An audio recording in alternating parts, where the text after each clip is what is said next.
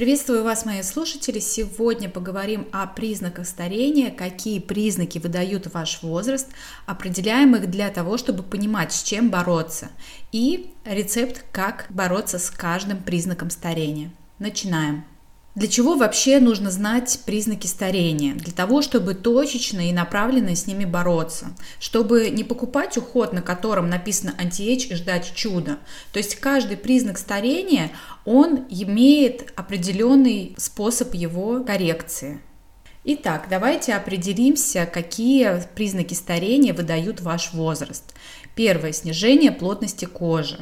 Второе – изменение цвета лица. Сюда входят пигментные пятна, сосуды, тусклый цвет лица. Третье – расширенные поры. Четвертое – синяки под глазами. Пятое – мешки под глазами. Шестое – образование возрастных и мимических морщин. Седьмое – деформация и птоз лица, то есть это опущение тканей вниз. Восьмое – образование носогубных складок. Седьмое – морщины на шее, их еще называют кольцами Венеры. И последнее – морщины на ушных раковинах и мочках. Итак, что из этого списка мы можем скорректировать домашним уходом? Это снижение плотности кожи, изменение цвета лица, то есть пигментные пятна, сосуды, тусклый цвет лица, расширенные поры, мимические морщины и синяки под глазами, а также мешки под глазами. И все остальные изменения кожи корректируются совместно с врачом-косметологом или пластическим хирургом. Не стоит быть в иллюзиях, что крем способен на все. Ну или там любой домашний уход способен на все. Это далеко не так. Итак, мы перечислили признаки старения. Теперь нам нужно определить, а есть ли они у нас. Первое. Снижение плотности кожи. Тут нужно пройти тест на определение плотности кожи. Такой тест называется тест щипка. Нужно сжать кожу между пальцами, ущипнуть ее и подождать несколько секунд. Если плотность нормальная, то кожа восстанавливает гладкость и следы вот этого щипка, они исчезают сразу. Если плотность кожи снижена, то на коже какое-то время может оставаться складка или мелкие морщины. А еще вы можете это определить после сна. Если долгое время не проходят складки на лице или в зоне декольте, это тоже признак снижения плотности кожи. Следующее. Определяем пигментные пятна. Пигментные пятна выглядят как веснушки, но преобладают по всему лицу. Также их можно заметить на очень возрастных людях. Вот вы наверняка видели бабулек, дедулек, у которых Кожа вся усыпана вот этими темными коричневыми пятнами. Они бывают чуть посветлее, чуть потемнее. Даже если пигментных пятен не так много, как на очень возрастных людях, то есть они не такие большие, допустим, они чуть меньше, они все равно в общей картине портят ровный цвет лица. Следующее – сосуды. Сосуды могут выглядеть как отдельно явно проявляющиеся красные нити. Например, это может быть проявлением купероза. Часто его видно на крыльях носа, то есть вы можете увидеть прям вот красные такие нити. Они и на крыльях носа, и на щеках бывают. А еще сосуды могут быть более глубоко в вашей коже и проявляться не как отдельно лежащие на коже красные нити, а как э, растекшиеся красные пятна по лицу. То есть они не имеют четких границ, а локализуются, как правило, такие сосуды на лбу, щеках и подбородке. Следующее – тусклый цвет лица. Это, как правило, цвет лица с сероватым подтоном. И такое лицо не имеет сияния. А у здорового цвета лица сияние, как правило, есть. Следующее – расширенные поры. Поры есть на каждом лице, но с возрастом они имеют свойство расширяться. И таким образом они становятся более видны глазу.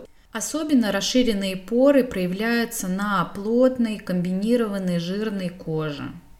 Следующие мимические морщины. В основном они проявляются на лбу и вокруг глаз. То есть это те морщины, которые появляются в связи с тем, то, что на вашем лице есть мимика. То есть вы улыбаетесь, смеетесь, вы удивляетесь или наоборот хмуритесь. И таким образом появляются со временем мимические морщины. Следующее – синяки под глазами и мешки под глазами. Но тут все понятно. Синяки проявляются темными кругами, мешки под глазами проявляются некой припухлостью под глазами. Часто такие припухлости появляются у людей, которые склонны к отекам. Итак, мы протестировали свое лицо и определили, какие все-таки признаки старения у нас есть. Теперь мы подходим к тому, что нивелируем эти нежелательные признаки. Итак, первое. Снижение плотности кожи. В данном случае хорошо будут работать пептиды, направленные на уплотнение кожи. Это отдельная группа пептидов, которые называются ремоделирующие пептиды.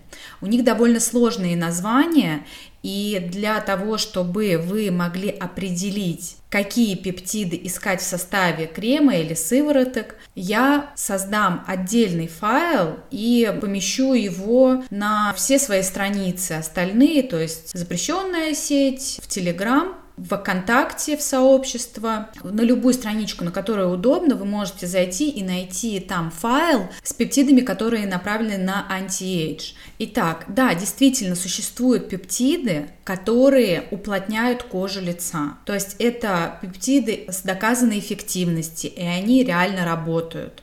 Следующее. Пигментные пятна. Хорошо с пигментными пятнами работают кислоты, например, янтарная кислота и гликолевая кислота. А также очень классно работает, э, убирают хорошо пигментацию витамин С в высоких концентрациях, то есть от 10%. Это витамин С, который стоит пользоваться не каждый день, а витамин С, которым пользуются один-два раза в неделю. То есть вы его используете как э, дополнительный уход, например, как пилинг. Следующее – тусклый цвет лица. Для того, чтобы лицо было сияющим, нужно устранить обезвоженность. Для этого нужно восстановить барьер кожи и улучшить его микробиом. То есть нужно включить средства, которые содержат витамины Е, сквалан, неоцинамид, а также включить средства, которые улучшают микробиом кожи. Такие средства содержат лизаты, пребиотики и пробиотики. Также для того, чтобы улучшить тусклый цвет лица, сделать кожу сияющей, подойдут кислоты и витамин С. То есть э, в данном случае витамин С вы используете не в высоких концентрациях, то есть это в данном случае не обязательно, а даже в низких концентрациях до 10% ежедневного использования сыворотки, например, с витамином С, вы определенно увидите, как засияет ваша кожа. Следующее – сосуды. Есть пептиды, которые улучшают микроциркуляцию и уплотняют стенки сосудов. Эти пептиды я также укажу в файле, который будет у меня на сторонних страничках. Помимо пептидов, для того, чтобы укрепить сосуды, подойдет такой компонент, как троксирутин. Его еще используют для коррекции вен на ногах. Еще сосуды укрепляют антиоксиданты. Но тут важно понимать, если есть склонность к ухудшению качества сосудов, то есть есть склонность к покраснению, то лучше начать использовать вот эти компоненты, потому что они направлены на превентивные меры, то есть вы можете профилактировать такую проблему, но уже когда это наступило, да, то есть когда сосуды стали видимые, скорее больше подойдет фототерапия в кабинете у врача, и уже после вы можете использовать вот эти средства для того, чтобы эффект от фототерапии мог быть более продолжительным. Например, случается такое, когда человек идет удалять сосуды к косметологу по средствам фототерапии, и потом сосуды как бы возвращаются через полгода, через год.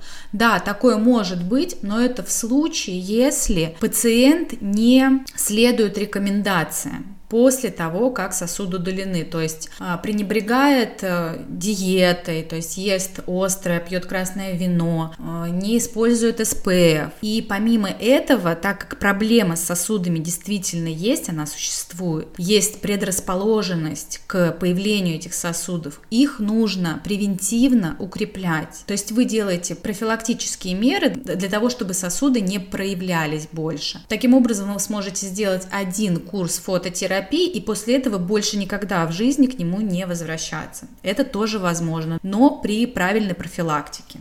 Следующее. Расширенные поры. Для того, чтобы скорректировать расширенные поры, в данном случае хорошо подойдет такой компонент, как неоцинамид, и еще хорошо справляется с расширенными порами ретинол. Но стоит понимать, что ширина пор заложена у нас в первую очередь генетически, и особо скорректировать прям очень сильно нельзя. Но все-таки немного сузить их получится. И этот эффект можно увидеть после применения неоцинамида и после применения ретинола. Следующее. Мимические морщины. Для того, чтобы скорректировать такие морщины, поможет ретинол. Это компонент с доказанной эффективностью, который реально работает на уменьшение морщин. А также могут помочь пептиды миорелаксанты. Я их тоже укажу в том файле, который распространю по своим остальным страничкам. А пептиды миорелаксанты – это такие пептиды, которые расслабляют вашу мышцу. И да, у таких пептидов действительно существует доказанная эффективность. Но при этом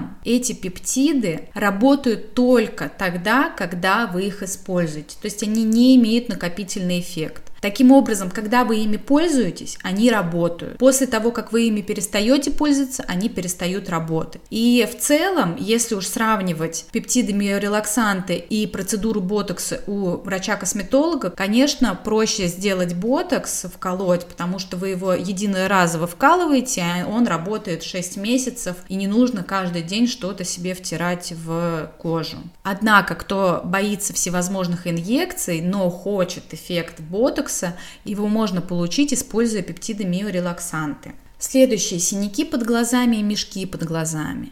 Для того, чтобы скорректировать синяки и мешки под глазами, подойдут пептиды, которые улучшают микроциркуляцию и лимфоток. Те пептиды, о которых мы говорили в рамках укрепления сосудов, то же самое подойдет под глаза. В чем смысл? В первую очередь, синяки появляются из-за того, что стенки сосудов тонкие, истончаются, и, соответственно, эту синеву становится больше видно. Далее лимфоток, то есть если лимфоток нарушен под глазами, и из-за этого появляются отеки, эта отечность приводит к тому, что появляются мешки под глазами. Также для того, чтобы синяки под глазами не были так видны, нужно уплотнять кожу вокруг глаз. В данном случае также подойдут пептиды, которые направлены на уплотнение кожи.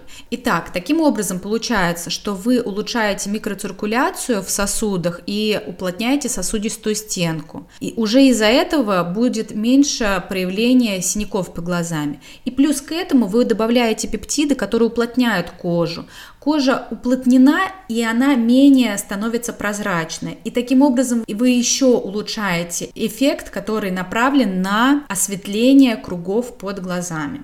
Итак, что у нас получается? Для того, чтобы получить anti-age эффект на лице, нужно в первую очередь определить признаки, которые приводят к тому, что ваша кожа выдает ваш возраст. Каждый признак старения корректируется по-разному. И когда вы понимаете, какой именно признак старения вам нужно нивелировать, вы знаете, каким образом это можно сделать. Потому что кремы или средства с anti-age эффектом, где написано anti-age, там красиво омоложение или так далее, и так далее, это в целом информация ни о чем. Нужно понимать, какой у вас признак старения, и после этого точечно, направленно работать только с ним или с комбинацией этих признаков старения. Все, мы подошли к концу, и вы всегда красивы, помните об этом. До встречи!